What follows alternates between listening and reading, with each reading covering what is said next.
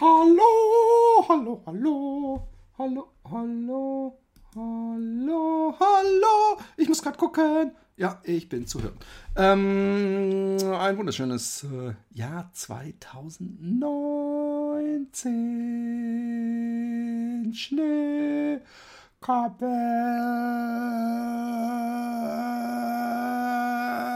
Ich frage mich manchmal, ob die Schneekorbe-Leute irgendwann einen drauf setzen. Weil eindeutig ist Schneekorbe. Habe ich mal in der Schule gelernt, so eine Werbung, die nicht versucht, durch ganz besonders viel Überzeugungskraft einem in Erinnerung zu bleiben, sondern einfach nur in Erinnerung zu bleiben. Und das eben durch negative Nervscheiße. Und vielleicht machen sie die nächste Werbung, ist einfach nur Schneekoppen.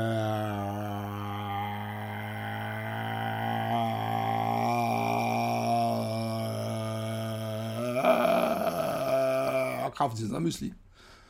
Und wer übrigens komischerweise,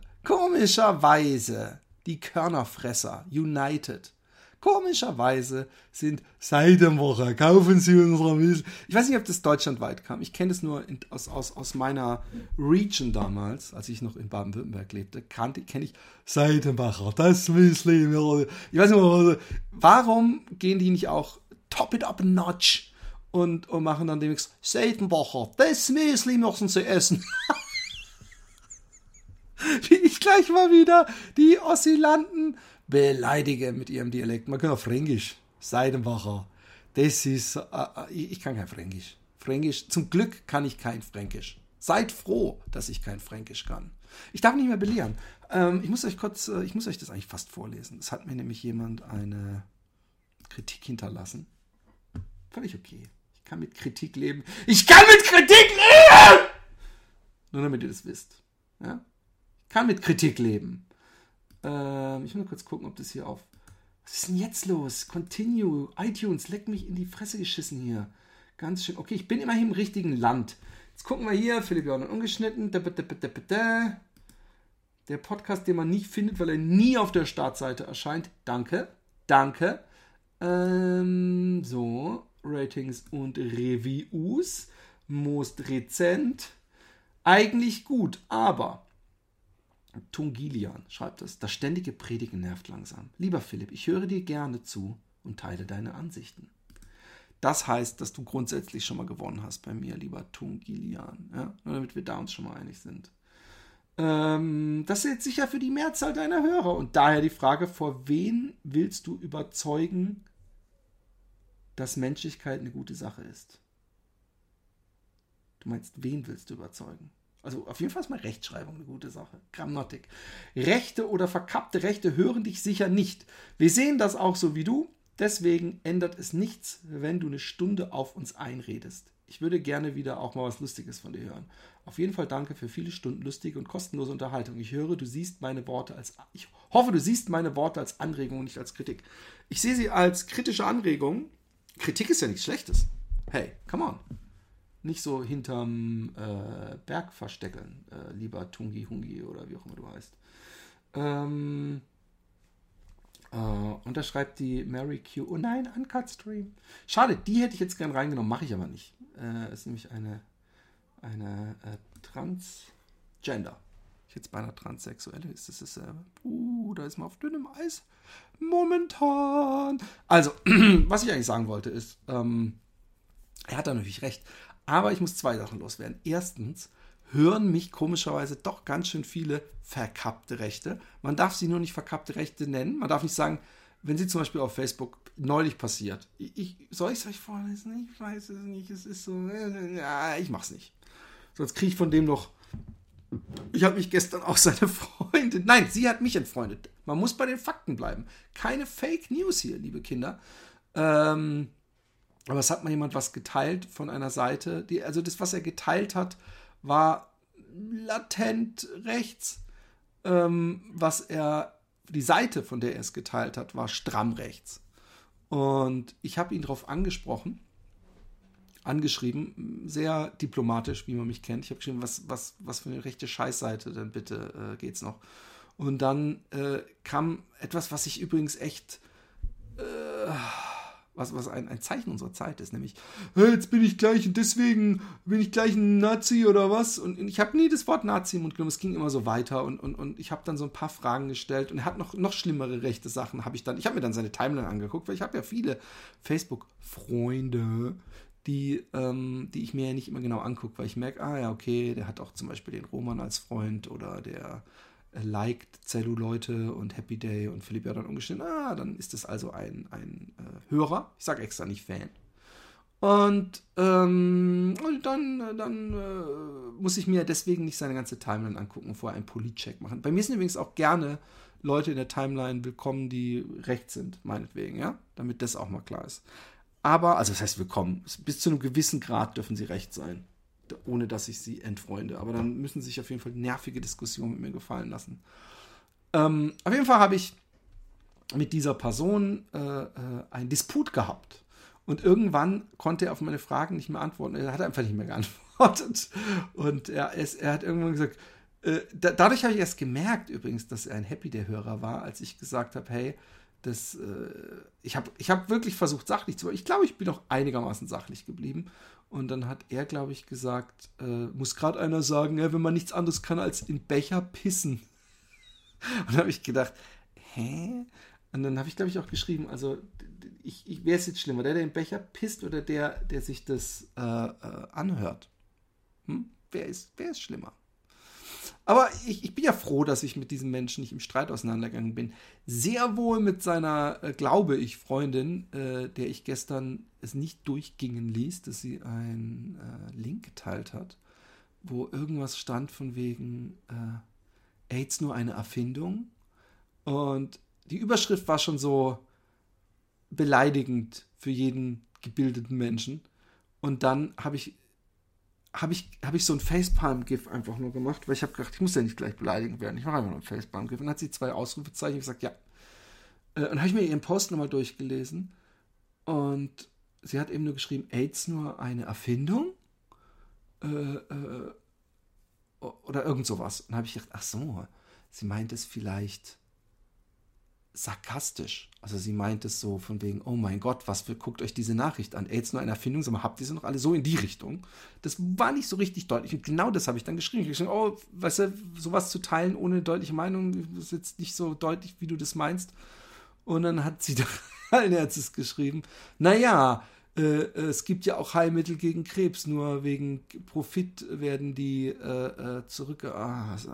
Und ich glaube, ich habe dann irgendwann geschrieben, wie minder bemittelt muss man eigentlich sein, um zu glauben, dass man mit dem Heilmittel gegen Krebs nicht genügend Geld verdienen könnte und mit so komischen anderen Mitteln von Leuten, die einen dann direkt wegsterben, mehr Geld verdienen kann.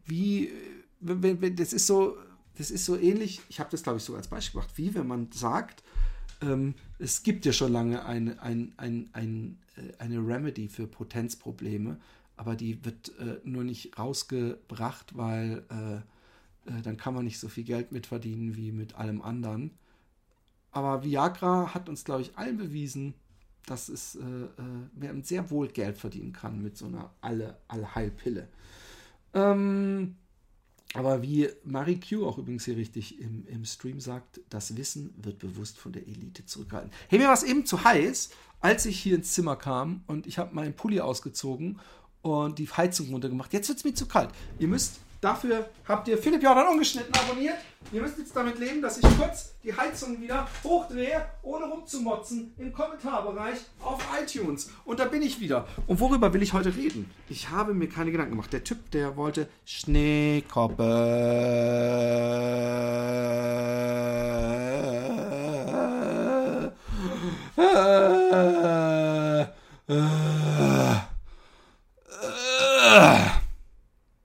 Also, ich habe eigentlich nie gedacht, dass Ungeschnitten ein reiner Comedy-Podcast ist. Oder ganz im Gegenteil.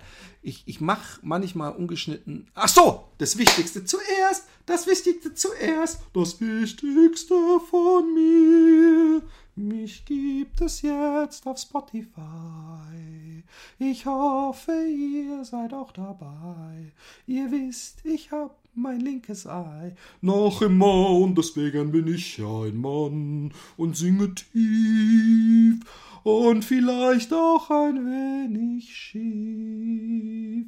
Aber das ist mir so egal. Ich stelle mir vor, ja, ich sehe meine Downloadzahlen. Es sind jetzt nicht die Weltzahlen, aber es sind immerhin vierstellige Zahlen. Ja. Könnt ihr auch selber eingucken auf Soundcloud. Und ich stelle mir vor, dass also mindestens 1000 Leute sich dieses in der Bahn anhören. Hallo, hallo. Du da, na, juckt's dich gerade an dem Hodensack? Aber das darfst du dir nicht anmerken lassen, die anderen Passagiere merken es nicht. Mindestens eine, ich glaube, dass Podcasts sehr oft beim Bahnfahren gehört werden oder beim Masturbieren im Bett abends. Und dafür kreiere ich jetzt die richtige Stimmung. Ich genieße es gerade, weil ich habe meinen Kopfhörer am Mikro angeschlossen. Und deswegen höre ich meine eigene Stimme. Und vielleicht sollte ich on-air versuchen, mich auf mich selber, wichsen auf Philipp. Vielleicht sollte ich das machen. Hm? Oh ja. Nein, auf jeden Fall wollte ich sagen, dass ich eigentlich diesen Podcast immer so ein bisschen als meinen Psychologen. Also ich bin der Psychologe und derjenige, der auf der Couch liegt, was mich ja selber schon mal als Psychologen Patienten qualifiziert, weil ich ja schon mal mindestens eine gespaltene Persönlichkeit haben muss, um überhaupt fähig sein, mich in diese zwei Personen hineinzudenken. Ja? Das alleine ist doch schon mal was wert. Ihr wisst, ungeschnitten, aber es ist ein Spagat zwischen seelischem Exhibitionismus, der totalen Selbstbankrotterklärung und Comedy. Die Comedy sucht ihr immer noch. Tut mir leid. Aber ich überlege ernsthaft, ob ich mich in Therapie begebe. Einerseits, ich bin großer Fan von Selbsthilfegruppen. Ja, Narcotics Anonymous ist eine Schissel. Aber vielleicht wäre es grundsätzlich mal gut, sich dieses Suchtgetriebene, dieses Verhalten. Ich meine, ich habe ja mein Buchdeal eigentlich, das habe ich euch noch nicht gesagt, aber eigentlich habe ich den im Kasten, aber da das mit so einem aber wir müssen noch mal am Konzept arbeiten zusammen gepaart kam, habe ich das nie so richtig gefeiert hier im Stream oder überhaupt in irgendeinem Podcast. Aber ich werde also wohl mein Buch schreiben. Und da geht es vor allem, hoffe ich, wenn das Konzept noch so bleibt. Also ich habe natürlich Vetorecht und der Typ, wie rede ich, wie despektierlich rede ich. Der Lektor von mir, ein sehr netter Mensch, der meint, der kennt mich und der weiß, der hat mir sehr viel gesprochen, der kennt auch Podcasts von mir, sprich, er weiß, dass man mich jetzt nicht verbiegen kann, aber er weiß, dass man aus diesen ganzen Geschichten, die ich in meinem Buch erzählen will, dass es verschiedene rote Linien gibt, die man bereiten kann. Und rote Fäden, an denen man sich hochziehen kann. Und einer dieser Fäden ist ganz eindeutig das Meer und dieses Obsessive. Und die Frage ist natürlich, ist die Sucht überhaupt zuerst da gewesen? Oder gab es schon immer diesen übertakteten Motor? Und ich meine das gar nicht nur im positiven Sinne. Ich habe schon immer einen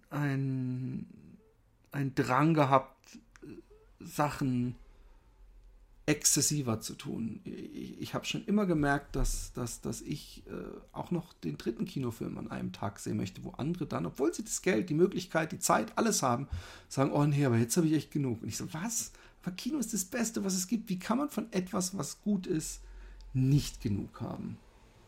Und das ist was mich beschäftigt. Und auch jetzt, ich meine, ich habe ja zum Beispiel Star Wars-mäßig bin ich ein bisschen abgegangen. Ich habe vielleicht ein bisschen zu sehr zugeschlagen bei verschiedenen Sachen, Figuren, Ich habe vielleicht ein bisschen, paar tausend zu viel ausgegeben in den letzten Wochen. Ich habe es aber als Investment gesehen.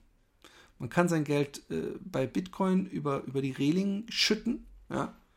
Oder man kann mit Star Wars sein Geld über die Reling schütten. Aber das Star Wars ist wertstabil. Manchmal sogar wertsteigernd. Natürlich nie so wertsteigernd wie jetzt Bitcoin oder so. Aber auf jeden Fall wertsteigernd. Und wenn man dann in den richtigen Gruppen ist und es richtig macht und sich anfängt, ein bisschen damit auszukennen, dann ist es was. Es klingelt. Ich muss gehen. Ich muss runtergehen. Ich bin gleich wieder da.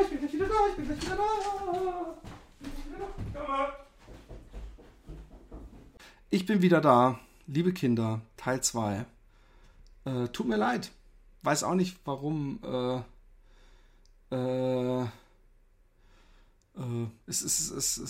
Vielleicht schaffe ich sogar, die Scheiße zusammenzuschneiden. Ich glaube es aber ja nicht. Ich glaube, ich mache 2 Teile. Ihr hört jetzt also den zweiten Teil. Wo war ich stehen geblieben beim letzten Mal? Ah ja, also dann stand ich am Abgrund mit diesem Typen. Er hat das Messer gezogen.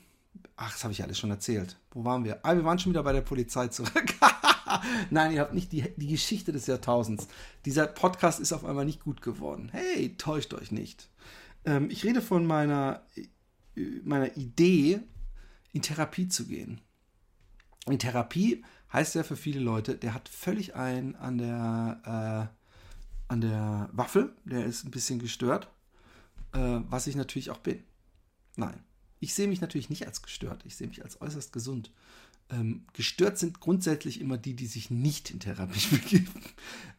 Nein, ich will Sachen ergründen. Warum bin ich so? Warum kaufe ich dann wie ein Gestörter mir in einem halben Jahr praktisch, also nicht praktisch, alle Figuren, die es jemals Vintage Star Wars mäßig gab, zusammen, also nicht alle Varianten übrigens, für die Kenner jetzt, für die Kenner von Kenner. Aber warum bin ich so? Warum liege ich dann nachts im Bett und denke drüber nach und träume davon und wach morgens wieder auf damit? Ich brauche dringend auch das Essen. Das Essverhalten von mir ist auch nicht geil gewesen in letzter Zeit. Warum ist das alles so beschissen? Und darauf will ich antworten. Und ich glaube, ich brauche auch eine Zeit der Enthaltsamkeit. Ich brauche eine Fastenzeit, aber auch ein digitales Entschlacken. Ich weiß, es ist ganz, ganz nervig, wenn Leute kommen und einem... Ach, der Rawpot. Ich sehe gerade, der Rawpot ist da. Der Rawpot wird es für mich zusammenschneiden können. Sage ich jetzt. Weil ich finde, sie doof dazu. Das ist das Traurige. Aber was ich sagen wollte ist, ich muss einen Therapeut finden, aber ich glaube, das ist das Schwierigste, einen guten Therapeut zu finden, weil ich will ja einen Therapeut haben, der mir erzählt, der mir wirklich hilft und nicht einfach Geld mit mir verdienen will. Und deswegen so einen reinen Suchttherapeuten will ich nicht. Ich will wissen, wie kann ich mich zügeln? Warum geht es immer vom einen Extrem ins andere Extrem? Warum bin ich so, wie ich bin? Und ich will mich ja nicht verlieren.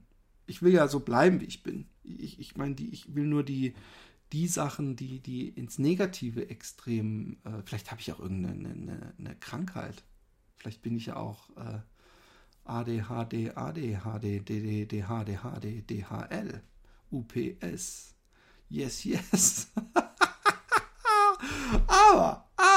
Aber, ja, da möchte ich auf jeden Fall der Sache auf den Grund kommen. Jetzt frage ich mich, wie nennt man solche Therapeuten?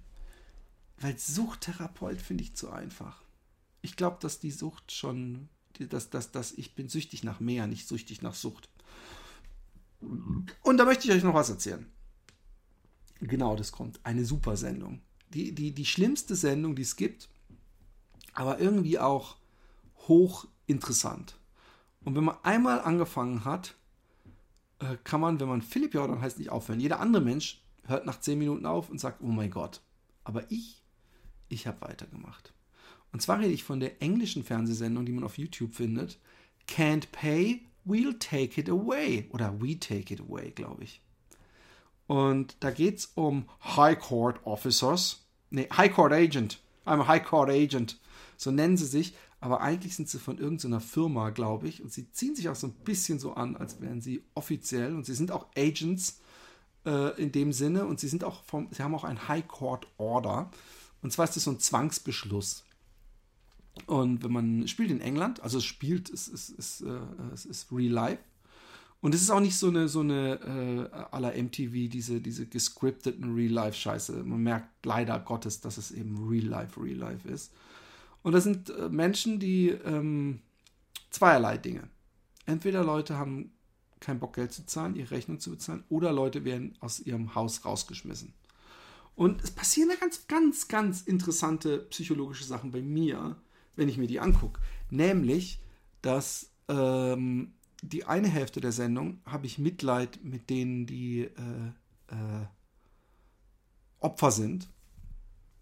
Also diejenigen, bei denen diese Agenten vor der Tür stehen. 3 Sachen. Das andere Mal habe ich Mitleid mit denen, denen sie Geld schulden.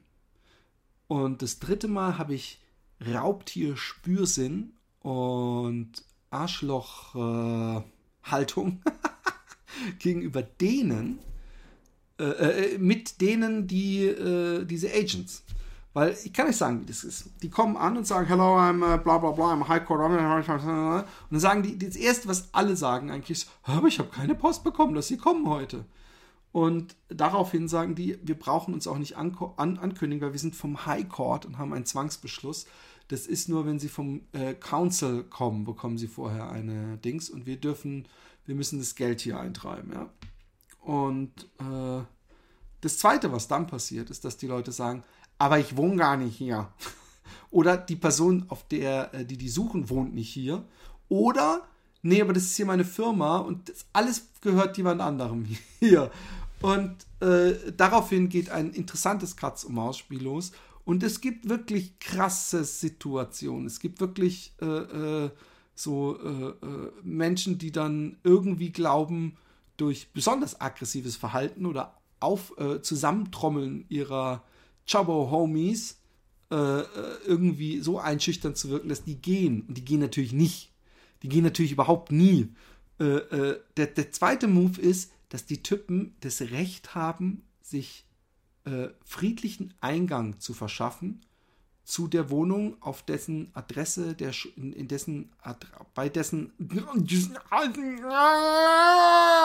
Adresse der Schuldner eingetragen ist. Das heißt, wenn die Tür offen steht, können sie sich so in die Tür stellen. Wenn hinten, und jetzt kommt das Beste, wenn ich mir, das gibt ganz oft, welche mal einfach nicht auf, oder robben auf dem Boden, so, ich sehe euch nicht, ihr seht mich nicht. Und sie sehen das halt irgendwie durchs Fenster, da hat sich irgendwas bewegt, da ist auf jeden Fall jemand da. Dann geht einer einfach hinten rum und kann sich Zutritt zum Haus verschaffen, wenn nichts abgeschlossen ist. Was ich auch krass finde. Das nächste ist dann, dass die Leute eben behaupten, das ist alles nicht von mir, das gehört nicht mir. Und jetzt kommt das Krasse, die Gesetzesgebung. Zumindest in England ist sie so, wenn man so einen Zwangbefehl hat. Ich glaube, das heißt, in Deutschland sagt man dazu, der Mann mit dem Kuckuck kommt. Dann ist man in der Beweisbringschuld und nicht andersrum. Sprich, wenn mein Sohn, sofern er volljährig wäre und irgendwelche großen Schulden machen könnte, Schulden hat und die nicht bezahlt und hier bei mir oben ein Zimmer hat. Und diese Officers kommen an und sagen, hey, wir haben hier einen Zwangbefehl für Sam Jordan, der schuldet uns 5.000 €, können Sie die Schuld begleichen und wenn nicht, müssen wir leider Waren in diesem Wert mitnehmen. Und dann sage ich, ja, Sie können gerne oben in seinem Zimmer gucken, aber sonst gehört alles mir. Und dann muss ich beweisen, dass der Fernseher unten, die Playstation, meine Möbel, dass ich das gekauft habe. Sonst nehmen sie es mit. Und das Gleiche gilt für die Autos, die auf der Einfahrt geparkt sind. Was ich oberkrass finde, weil, come on, Leute, wer hebt bitte die Bons für allen möglichen Scheiß auf, den er hat? Not to me, not to me. Und, ja, ich versuche mal nebenbei auch so ein bisschen die Kommentare im Kopf zu behalten für die Leute, die mir hier live folgen. Was passiert hier gerade, fragt Robin Corey. Tja, das würdest du auch gern wissen.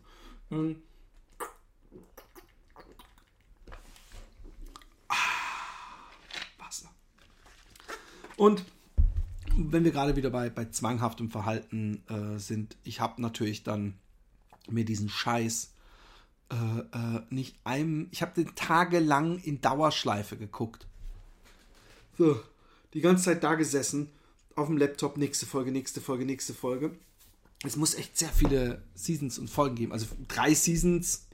Wir reden hier vielleicht von 3 Tagen, wo ich den halben Tag mir diese Scheiße angeguckt habe. Dann gibt es das nächste, Squatters. Eigentlich bin ich ein großer Fan von Häuser besetzen. Also großer Fan, völlig falsch. Aber ich finde nicht, dass kategorisch Hausbesetzungen etwas Schlechtes sind. Ganz im Gegenteil. Eigentum verpflichtet. Und hier in Holland war es so, dass man ganz legal, wenn eine Wohnung ein Jahr lang leer stand, dann konnte man da reingehen, die Schlösser auswechseln, hat man die Polizei gerufen, die hat alles dokumentiert, was in der Wohnung war. Und dann hatte der Hausbesitzer es nicht einfach, seine Wohnung wieder zurückzubekommen. Warum gibt es diese Regelung, damit in einem Land, was so hoch bevölkert ist, wie dicht besiedelt ist, meine ich natürlich, wie die Niederlande, also um ein Vielfaches dichter besiedelt als Deutschland zum Beispiel, dass so ein Land, wo Wohnungsnot herrscht und steigende Preise nicht aus irgendwelchen Spekulationsgründen Wohnungen leer gehalten werden und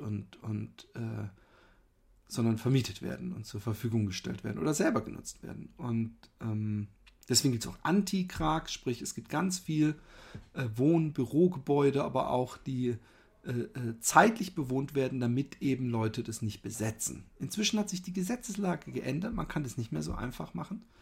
Aber so viel meine Sicht zum Thema Hausbesetzen, wo ich aber echt einen Aggro kriege, also wo ich wirklich denke, was geht denn, ist diese Hausbesetzer, die sich aufführen wie die Axt im Walde, möchte ich echt mal sagen.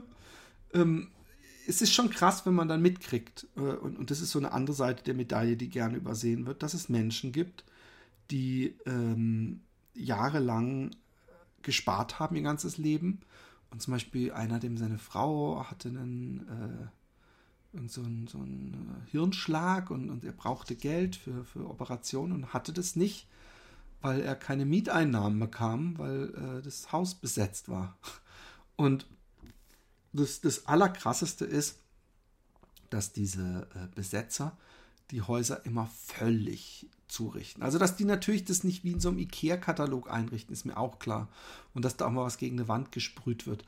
Aber dass so völlig alles zerstört wird also ich weiß, ich klinge jetzt wie eine alte Oma und vielleicht lebt eine alte Oma in mir. Das kann durchaus sein. Aber dass man eine Wohnung so verkommen lässt, ja, dass sie praktisch in meinen Augen, dass man das nicht mehr als bewohnbar bezeichnen kann, ja, das finde ich schon ziemlich übel und asozial. Und dann diese Officers, wenn die dann da raussetzen, also wie gesagt, wer jetzt erst einschaltet und denkt, worum geht's, schaut euch Can't Pay, We Take It Away an. Oder We'll Take It Away, also wie #LL, ich weiß es nicht mehr. Ich glaube aber We Take It Away, Can't Pay, We Take It Away. Dann, das Krasse ist, dass die nicht mal dingfest machen. Ich denke, aber ich meine, gut, einen nackten Mann kannst du nicht in die Tasche greifen. Oder wie man in Holland sagt, ein kahle Kipp kann ich nicht plücken. Das heißt, eine nacktes Huhn kannst du nicht rupfen. Und da gibt es natürlich nichts zu holen, aber die sind dann auch noch super pisst. Klar, wäre ich auch, wenn ich rausgeschmissen werden würde aus meinem Haus. Aber da ist gar kein bisschen Schuldgefühl dafür, dass die den Menschen, die ihr Leben lang dafür gearbeitet haben, praktisch die Lebensgrundlage nehmen, weil die müssen dann eigentlich 10.000 € reinstecken, um das Ding oder mehr, um das Ding bewohnbar zu machen, was sie meistens nicht haben. Sie sind meistens verschuldet und müssen das Ding unter Wert verkaufen und verdienen durch diese Leute, damit die da irgendwie 3 Jahre umsonst hausen können, verlieren sie ihr gesamten Altersding, müssen es verkaufen, verlieren 50.000 in Wert und allem.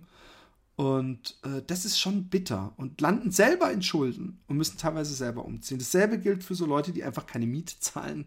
Das ist auch teilweise so krass. Also ich verstehe, dass Leute Probleme hatten. Aber und ich habe da auch immer Mitleid. Und ich wäre, glaube ich, ich könnte natürlich diesen Job überhaupt nicht machen, weil ich schon beim ersten, bei der ich würde jede Familie, ja, mit Kindern, die ausgesetzt wird, obwohl die denen immer helfen, Wohnraum zu finden. Ich würde die alle bei mir auf der Bank, mein Wohnzimmer wäre völlig übervölkert nach einer Woche. Ja. Aber was ich nicht verstehe, ist, wie man es schaffen kann, irgendwie 20 Monate gar keine Miete zu bezahlen, aber dann einen fetten Flatscreen-Fernseher hat, sehr adäquate Klamotten anhat, raucht. Also so, wo ich dann denke, hey, so ein bisschen Geld hättest du dem Typen, der dir die Wohnung vermietet hat, ja auch gönnen können, oder? So ein ganz kleines bisschen. Ich weiß, ich weiß nicht mehr, wie hieß der nochmal hier, warte kurz, der regt sich jetzt auf, weil er jetzt wahrscheinlich wieder belehrend ist. Dabei rede ich doch nur mit mir selber. Ich will hier niemanden, ich weiß nicht mehr, nehme ich hier überhaupt so einen Stance? Habe ich gerade einen erhobenen Zeigefinger oder rede ich einfach über eine Sendung, die ich gesehen habe, die mich sehr fasziniert hat? Aber ich erzähle euch noch was. Ich habe ja mal im Happy Day Podcast über Joran van der Sloot erzählt. Und Peter R. de Vries. Peter R. de Vries ist eine Ikone im holländischen Fernsehen. Er ist nämlich das, was es übrigens in Deutschland überhaupt nicht gibt. Also zumindest fällt mir keiner ein. Er ist nämlich ein Crime Reporter, ein Misdaadsverslaggeber. Und da gibt es ganz viele sehr Bekannte in Holland. Van den Heuvel ist noch einer. Einer wurde erschossen vor ein paar Jahren. Roberto Dings gibt's. Ach Gott, es gibt echt viele. Opgericht in der Bauteland, wie heißt der Typ nochmal? Es gibt eine Menge. Und diese Leute beschäftigen sich mit ungelösten Mordfällen,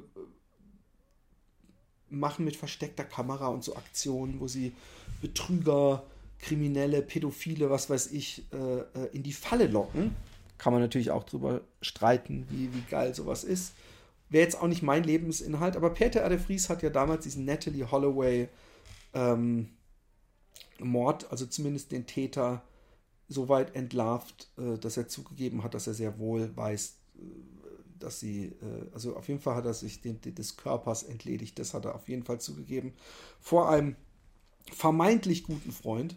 Übrigens, Tungilian, du kriegst natürlich trotz dieser Kritik, die völlig berechtigt ist, die vollen Props von mir, weil du hast mir 5 Sterne gegeben. Und alle, die jetzt zugucken, können mal eben nebenbei oder zuhören, auf iTunes gehen und mir 5 Sterne geben und mich abonnieren, auch wenn ihr gar nicht den Podcast hört. Abonniert einfach so nebenbei.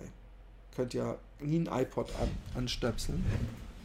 Und auf jeden Fall habe ich mich ein wenig reingelesen in oder überhaupt beschäftigt mit dem Fall Willem Holleeder.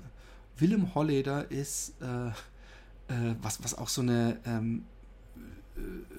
doch stimmt, es gibt Aktezeichen XY ungelöst, aber Aktezeichen XY ungelöst ist was anderes, weil Aktezeichen XY sind einfach Fälle, die Polizei nicht lösen kann, die von Laienschauspielern nachgespielt werden und dann soll das Publikum das lösen. Was ich meine ist, dass einer dem was weiß ich was Internetbetrüger, bla bla bla, auf der Schliche ist und ihn in eine Falle lockt und oder also richtig üblen Kriminellen auch teilweise. Der eine wurde, wie gesagt, über den Haufen geschossen und hat gemeint, hey, wenn du Crime Reporter, nenne ich es jetzt mal, ich weiß, es gibt kein deutsches Wort dafür, ein Kriminalreporter und bist, dann gehört es dazu, dass du mindestens ein paar Einschusslöcher in deinem Auto hast. Und ich bin ja fasziniert auf eine komische Art und Weise von den holländischen Verbrechern, weil sie so in kein Klischee passen oft. Es gibt so viele. Oh, es gibt auch auf Netflix eine Serie, da kommt zumindest, wie heißt denn der nochmal? Der Lange, hieß der. Das war auch so ein holländischer Jüngling, so ein Blasser, ja? Der sich auch in die Amsterdamer Unterwelt hochgeboxt hat und richtig übel abging. Ich weiß aber nicht mehr, wie der heißt. Aber Willem Holleeder ist insofern jedem ein Begriff in Holland, weil er hinter der Heineken-Entführung stand. Und die Heineken-Entführung hat in den 80ern, glaube ich, war das, große Wellen geschlagen. Für 25 Millionen haben sie Heineken erpresst, weil sie den Heineken, den alten Heineken und seinen Chauffeur in so einem Lagerhaus. Sag mal, wer lässt denn da eine halbe Stunde, ich hoffe, ihr hört es nicht, vor der Tür den fucking Lastwagen. Bleibt's Auto warm. Oder was? Komm mal. Was ist denn das? Aha. Ich glaube, jemand... Oh, fucking Umzugswagen. Es kann ja nur noch 5 Stunden dauern. Aber auf jeden Fall komme ich mal ein bisschen zum Punkt. Willem Holleeder hat also, die haben die in so einer doppelten Wand hinten in so eine Lagerhalle praktisch so halb eingemauert und mit einer Kette an der Wand, die um die Armlehnen ging, wo sie praktisch nur in einer Position liegen konnten und sich auf so einer Campingtoilette ihres royalen Schiffs entledigen konnten und irgendwann, also kleines Detail am Rande, sich so Klopapier in die Handschellen geschoben haben, damit die Einschnittwunden nicht so hoch sind. Also nur, damit man nicht vergisst, was für eine grausame Tat das war, weil oft Leute mit so Dagoberts sympathisieren. Und auf jeden Fall wurde er und Cor van Hout und noch zwei, die Blutschabbers, die Jugendfreunde aus dem Jordan, das ist ein Viertel in Amsterdam, wurden dann irgendwann dingfest gemacht. Sehr viel der Beute hat gefehlt und Willem Holleeder, als er festgenommen wurde, hat gesagt, sie hätten das aus Angst am Strand verbrannt.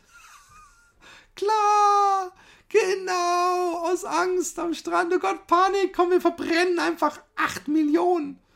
In Wirklichkeit, was inzwischen rausgekommen, haben sie es irgendwo in Frankreich vergraben und später ins Rotlichtmilieu investiert.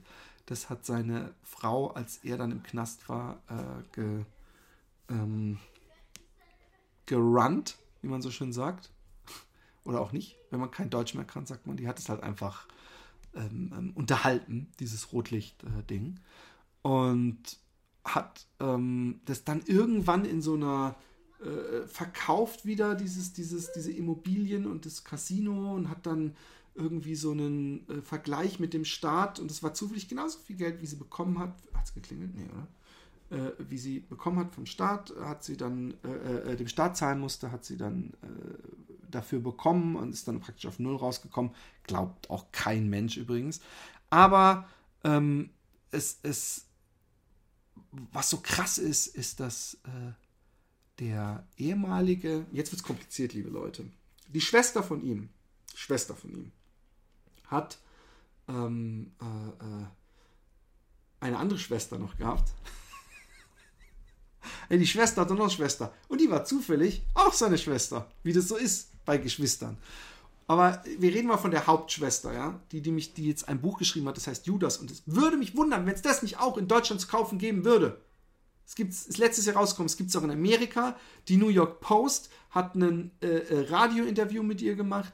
Also selbst da kennt man den Fall. Warum kennt man den eigentlich genau wie dieser unglaubliche Joran van der Sloot-Fall mit der wahrscheinlich entlarvendsten, krassesten, versteckten Kameraaktion, wo er da immer auf diese Kifffahrten mit seinem, dachte er, guten Freund gefahren ist und alles gestanden hat, was passiert ist. Warum gibt es das eigentlich nicht in Deutschland? Gibt es bestimmt. Schaut mal, ob es Judas von Astrid Holleeder in Deutschland zu kaufen gibt. Bei Amazon oder wo auch immer. Lieber nicht bei Amazon. Kauft es bei eurem Buchhandel. Dauert nämlich auch nur 24 Stunden, meistens schneller als bei Amazon und ist nicht teurer. Und ihr müsst nicht dem Benzos seine Scheidung bezahlen. Außerdem, Achtung, jetzt das meint übrigens Tungilian, habe ich mitgekriegt, und jetzt als zukünftiger Buchautor möchte ich das ja gerne nochmal hier ansprechen. Hoffentlich klappt es noch wirklich mit dem Buch und nicht am Ende, dass ich zu Kreuze kriechen muss. Dass Amazon 60% für den Buchladen, aber nur 20% von diesem Preis, der da über die Kasse geht. Ergo tut ihr den Autoren und auch den Buchhandlungen etwas Gutes, wenn ihr bei ihnen die Bücher kauft, anstatt bei dem Amazon-Hoschek. Was also so krass ist, die Der Cor van Hout war einer der beiden, mit denen er diese Entführung geplant hatte, mit dem er dann auch in Frankreich war und interviewt wurde und alles. Und diesen Cor van Hout, der war mit seiner anderen Schwester verheiratet. Also die Astrid, die dunkles Haar hat, hatte eine Schwester, die hatte blondes Haar. Und die war mit seinem besten Kumpel verheiratet. Und irgendwann hat Willem Holleeder angefangen, Leute zu liquidieren, aber das alles zu spät war. Also der hat erstmal seinen eigenen Schwager erschießen lassen. Er hat sich, als die Astrid, er war bei dieser Astrid, es gibt jetzt so einen Fernsehfilm, der auf diesem Buch basiert, war er bei ihr und hat gesagt, du musst dies und jenes sagen oder behaupten oder tun oder was weiß ich nicht. Er sagt, warum soll ich das machen? Und ist er um das Sofa rumgegangen, wo ihr Sohn, ihr Siebenjähriger, stand, hat eine Knarre rausgeholt und hat ihm die von hinten an den Kopf gehalten. Und Willem Holleeder hat, ich glaube, 6 oder 7 Menschen liquidieren lassen. Es gab auch die Geschichte, dass einer im Knast umgebracht wurde, und da hat man einen Zettel gefunden, dass er geschrieben hat, hey, der und der kommt demnächst, bereitet dem einen warmen Empfang. Ich gehe nicht ran. Ich weiß, wer es ist. Sind irgendwelche Kinder, die für irgendeine Scheiße Geld sammeln. Und da habe ich keinen Bock drauf, weil ich hier gerade eine Aufnahme habe. Auf jeden Fall kam Willem Holleeder, und jetzt wird's richtig crank, für diese Entführung saß er 6 Jahre im Knast. 6 Jahre. Nicht wirklich lange. Und als er rauskam, erstmal war er in meinem ehemaligen Haus- und Hof-Coffeeshop. Mehrfach. Er war in Utrecht, und viele prominente Holländer haben sich mit ihm ablichten lassen, weil er eben so eine Celebrity geworden war. Und dann, um der ganzen eine Krönung aufzusetzen, hat Willem Holleeder, es gibt eine Sendung, die heißt College Tour, und da sind wirklich so dieser, wie heißt der, von Virgin Records, dieser blonde Hoschek, es sind lauter so interessante Persönlichkeiten, so Kofi Annans, Dalai Lamas und so, John de Mol, wichtige Menschen, die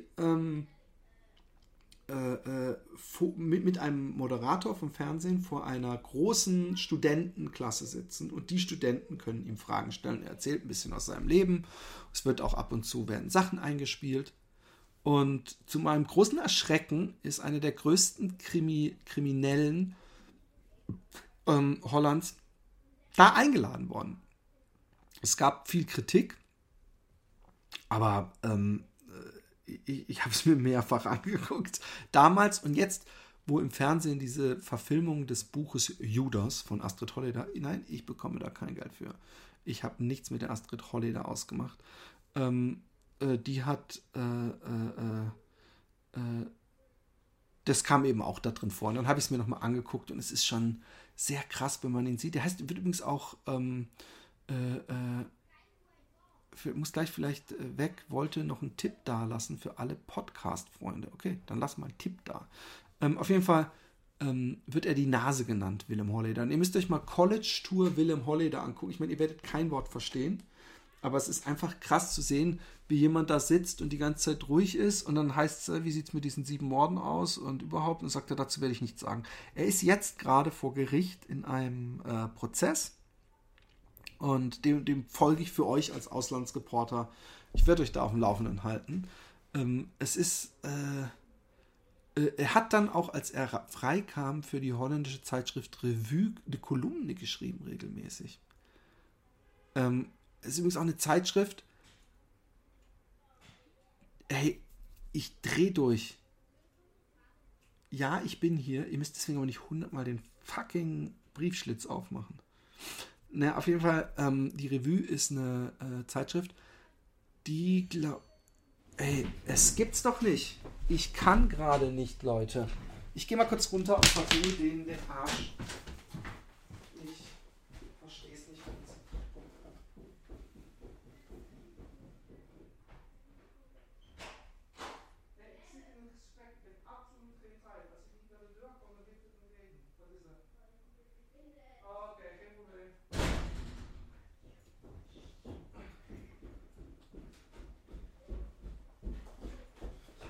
So, Kiddies, die eine Geburtstagseinladung, oh ne, jetzt ist bestimmt wieder gleich, ah ne, ich habe gedacht, jetzt ist das Mikro wieder weg. Eine Geburtstagseinladung für meinen Sohn, haben aus Versehen eine andere Geburtstagseinladung für einen anderen Freund, der auch noch bei uns im Briefkasten geschmissen. Ah, okay. Die Zeitschrift hat auch mal zum Beispiel Hanfsamen, so Yps-Heft-mäßig, in die Zeitschrift vorne reingemacht, mit der Aufforderung, dass alle Leser doch Gras pflanzen sollen, und dann haben sie irgendwie ein halbes Jahr später Fotos der schönsten Pflanzen publiziert, und die Supermarktkette Albert Heijn hat sich dann geweigert, diese Zeitschriften bei sich im Regal zu haben, also in dieser Ausgabe. Des Weiteren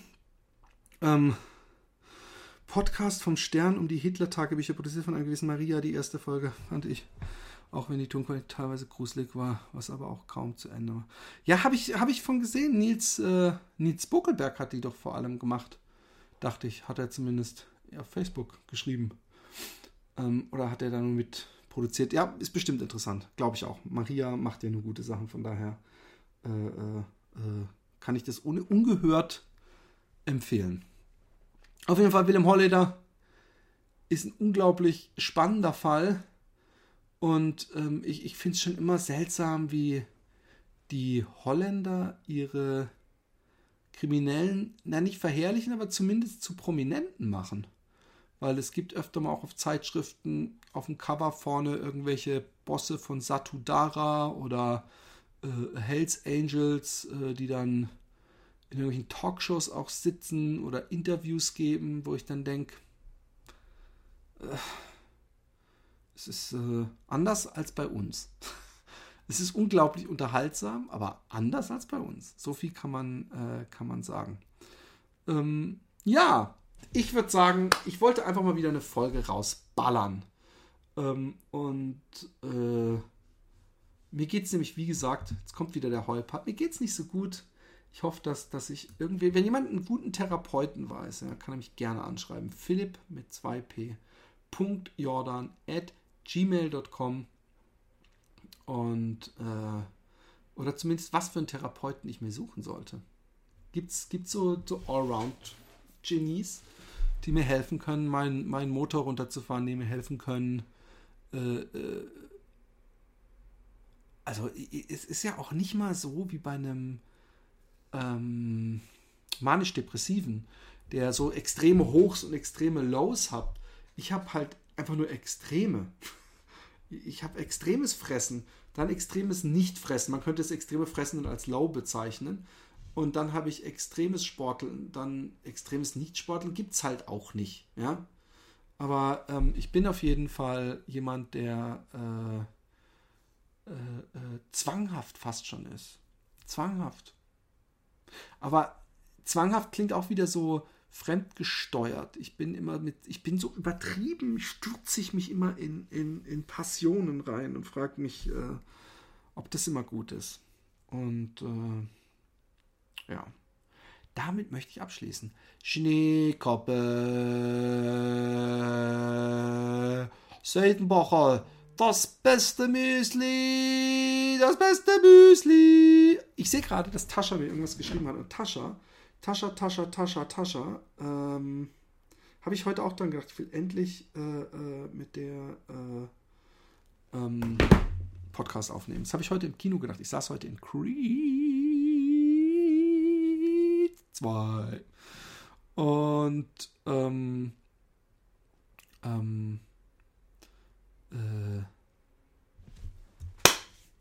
und da habe ich gedacht, fuck Mann, ich denke dann immer, die Tascha, wenn die Lust hätte aufzunehmen, möglichst schnell, würde die sich auch mal melden.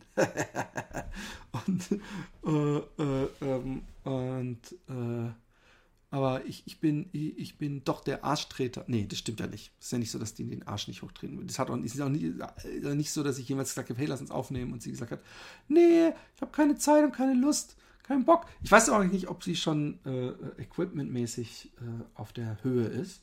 Und ich weiß gar nicht, haben wir eigentlich den Rawpot gefragt, ob er das für uns bipolar? Ja, ich bin aber nicht bipolar. Dafür bin ich nicht depressiv genug, wenn es mir scheiße geht. Obwohl es mir gerade nicht so geil geht. Sie wartet noch auf die Einstellung. Gut, okay. Das ist ja schon mal was, womit ich was anfangen kann. Es gibt übrigens auch noch so ein Ding, aber das ist mir fast zu kompliziert. Das heißt Reaper64. Oh Gott.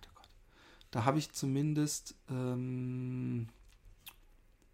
die erste Folge Old Dogs, New Tricks aufgenommen.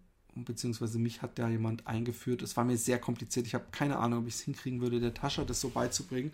Aber da braucht man, da wären wir dann praktisch schon geschnitten, ineinander gesetzt, online, mit guter Qualität und im Gegensatz zu Skype auch keinen Hängern.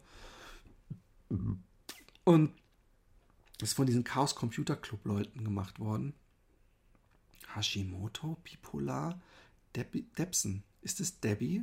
Hat die sich einen neuen Namen gegeben? Oder wer ist Debsen? Wer ist denn die? Da sind das für eine Debsen. Aber ich werde auf jeden Fall hoffentlich bald noch mit Tascha aufnehmen, wenn wir das Audiotechnische geregelt haben. Aber ansonsten hoffe ich, dass ich endlich aus diesem tiefen Loch... Also ich bin jetzt nicht suizidal.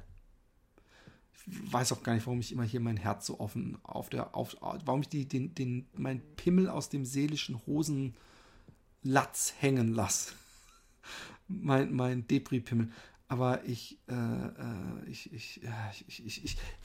mag mich gerade gar nicht. Ich wäre gern so ein bisschen so wie der Trump, der grundsätzlich sich gut findet. Das ist doch schön. Ich bin gerade unzufrieden mit mir. Ich bin unzufrieden mit meinem Leben, vielem, was ich mache. Ich bin sehr glücklich, dass ich meine Frau habe und meine Kinder. Das ist Gott sei Dank habe ich die. Aber mit meinem Essverhalten, mit meinem Sport, bin heute Morgen laufen gewesen. Ich habe 3 Kilometer geschafft. Und das war's. Und das mit Gehpausen und völlig, meine Beine taten weh. Es war alles, ich bin nicht mehr ich und ich möchte wieder ich sein. Ich möchte wieder meine 10 Kilometer morgens runterballern können, ohne mit der Wimper zu zucken und danach den Tag frisch, fromm, fröhlich, frei anzugehen. Und das ist gerade gar nicht drin. Vielleicht ist ja dieser Podcast für euch so wie dieses Gucken so von so diesen komischen, ich weiß gar nicht, ob es das noch gibt. Im deutschen Fernsehen gab es eine Zeit lang diese Unterschichtenfernsehen, also wo so Hartz-IV-Familien aus dem Osten, wo die Mutter mit dem Cousin vom Sohn Sex hat, während die Tochter Spaghetti auf dem Bauch des Sohnes kocht und sie dabei im Internet Kerzen geformt aus Ohrenschmalz verkaufen. Solche Sachen. Und sich ständig dabei streiten und Bier trinken. Sechselnd Bier trinken. Und ich glaube, diese Sendungen sind gemacht dafür, dass man sich selber besser fühlt. Und dafür ist auch dieser Podcast da. Ihr hört mich 1 Stunde und denkt danach, eigentlich bin ich gar nicht so schlecht. Eigentlich geht's mir gut. Schwiegertochter, so Zeugs meine ich. Ich weiß nicht, ob Trump eine Störung hat, die ich nicht habe. Vielleicht habe ich auch eine Störung. Das haben ja auch schon viele Leute Narzissmus unterstellt. Von daher wäre ich dann ja direkt bei Trump. Aber ich mache jetzt mal Schluss und hoffe mal, dass der Rottopf so lieb ist und das hintereinander schneidet und ich das Ganze dann hochlade. Und dann, liebe Kinder, gibt's uns auf Spotify.